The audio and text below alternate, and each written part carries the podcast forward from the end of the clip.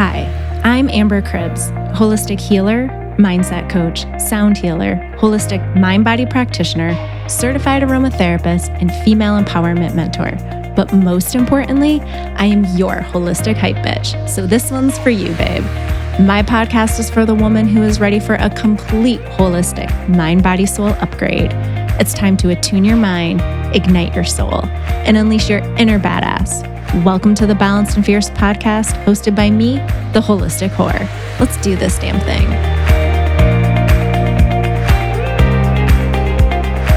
Hey guys. So today's episode is called Attune Your Mind to Align Your Vibe.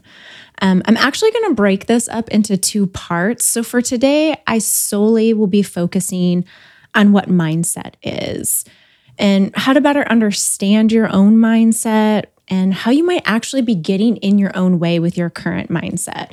And part two will be more focused on still mindset and how that impacts your energetic frequency and how that ultimately depicts the life that's going on around you and what you're drawing in from an energetic perspective. So, first things first, let's talk about our mindset and the biology behind our beliefs. So, mindset is defined as the established set of attitudes that are held by someone. And mindset plays a significant role in determining our life's outcomes. And by better understanding and adapting and being able to shift your mindset, you can improve your health, decrease your stress, and become more flexible in an ever changing world. And we are completely in control of our own mindset. But the point of today is to really understand where it came from and how it ultimately, the inception of your own mindset began. So, Dr. Bruce Lipton, who is actually a cellular biologist, states this quote that I'm going to share with you now. He states, Perception is awareness shaped by belief. If you rewrite your beliefs, you rewrite perception. And if you rewrite perception, you rewrite genes and behavior. And I'm going to I'm going to break all that down for you right now from the science and everything that's behind where our mindsets came from. So our beliefs and perceptions are formed early on in childhood. Um, the overriding messages we receive as children will determine our personality and our behavioral traits. And this condition is typically set between the ages of five and seven. Now, this is not to say that only during the ages of five and seven is where your mindset was created, not at all. The ages leading up to age five and seven, absolutely. And then it's further solidified in our early adolescent years, teenage years, and early adulthood.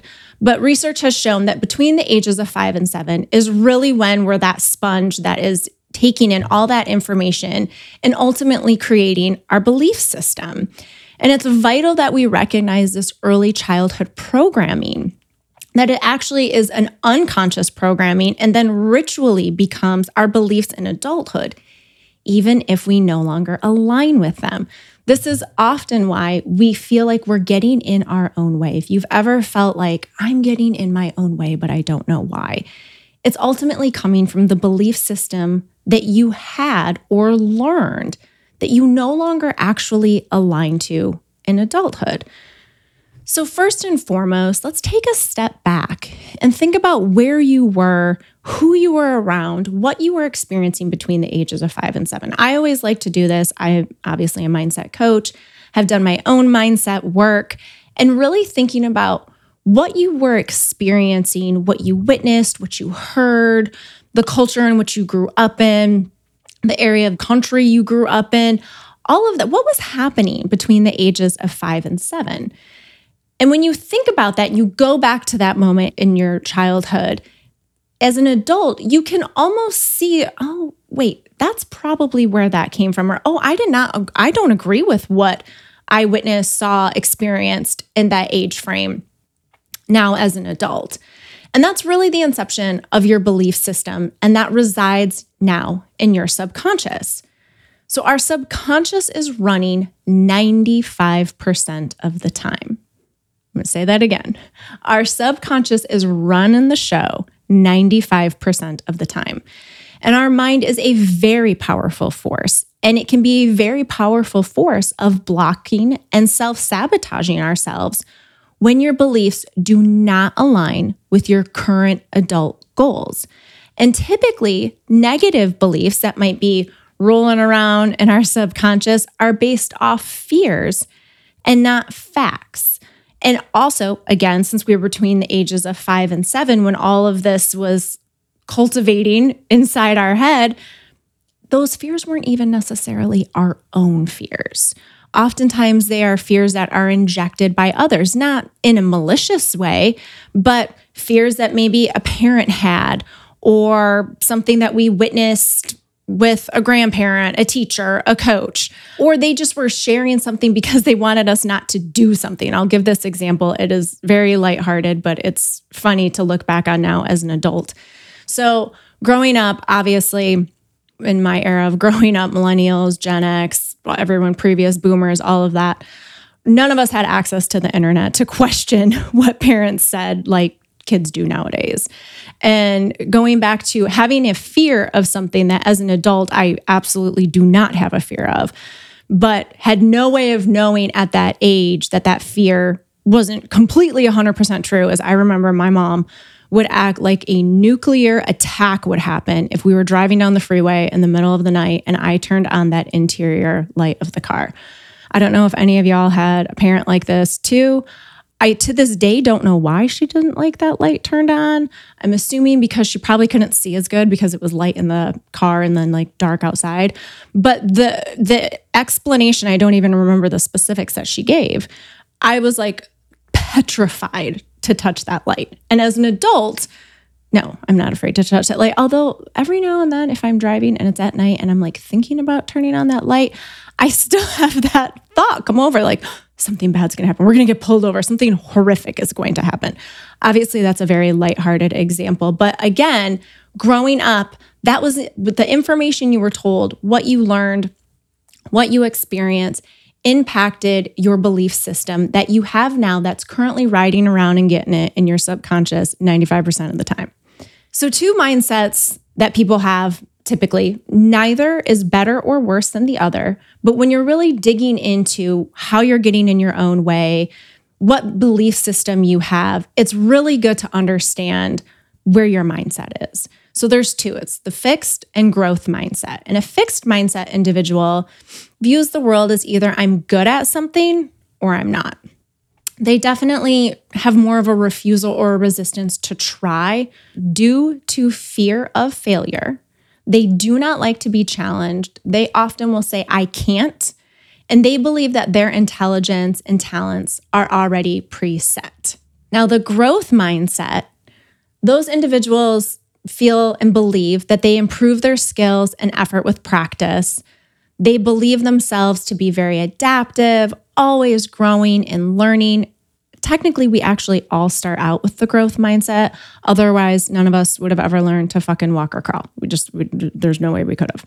Growth mindset individuals like to try new things. They feel feedback is constructive and redirect and rejection is simply just redirection in life. And like I said, neither is better or worse than the other, but it's really good to think about when you're tuning into your own mindset and really starting some mindset work where do I fit in? Oftentimes, I find individuals that have a fixed mindset often have a skeptic mindset.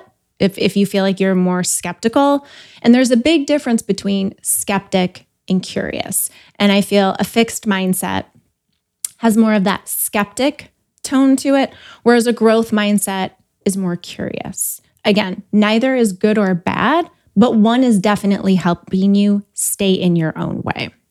So, regardless of what kind of mindset you have, we all have limiting beliefs.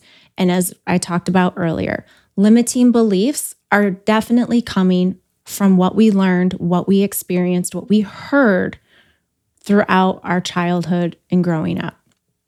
And those limiting beliefs are sitting right in your subconscious. And they actually have been there for so long that we do not consciously notice them. They were at, set at such a young age that we have become comfortable hearing them, almost like they're a security blanket because they've just always been there, which is why we don't even notice them, even if they are no longer serving us.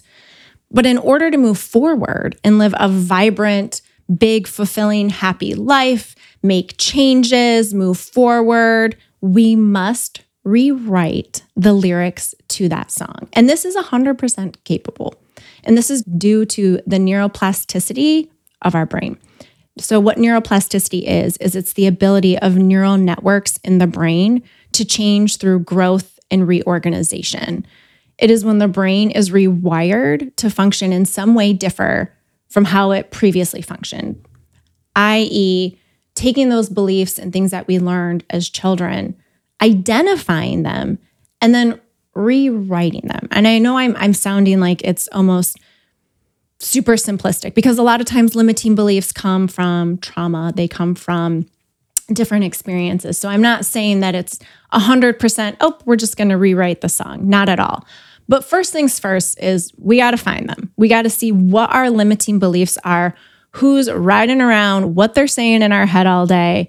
And that's the first thing we need to do. So, the way to access your subconscious, this is actually an exercise I give all of my clients when we're doing mindset work when we start out because we have to find the root. We have to find the root of the cause, and that's going to likely be your limiting belief. And there's lots of other things that might be around it, but let's let's start off small. The limiting belief.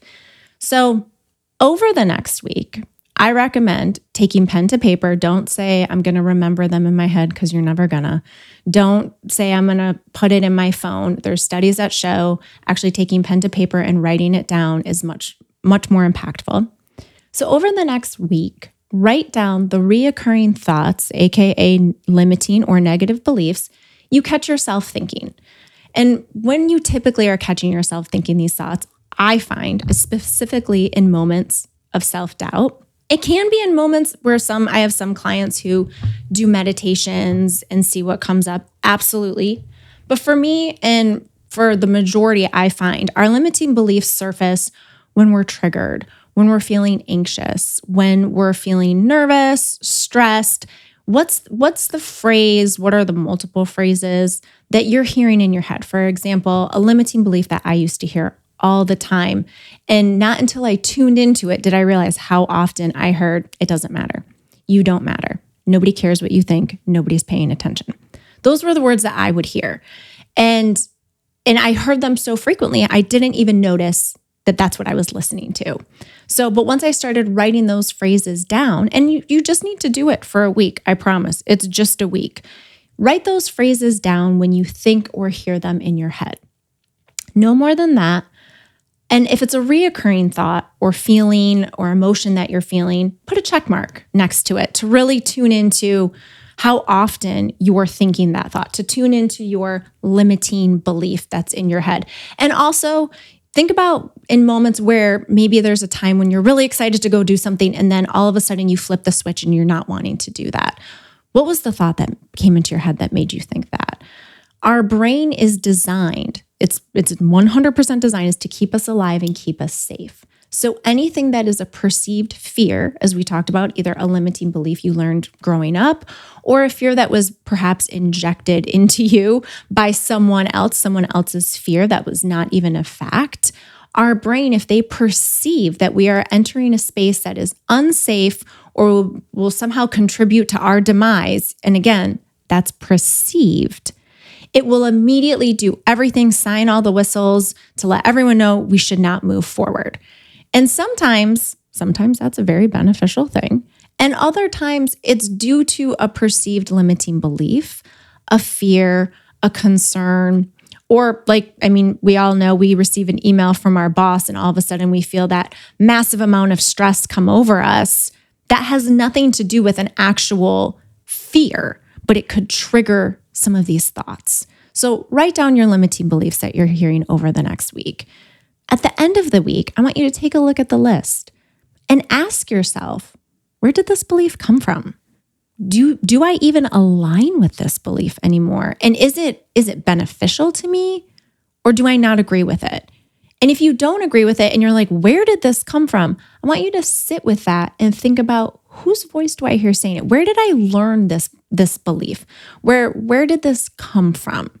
A lot of people and self included have that have limiting beliefs around financials and money And oftentimes we've heard different things growing up. So, who, where did you hear it from? And it is important to understand where you heard it from because that helps with the rewiring of the narrative in your head because it's not yours.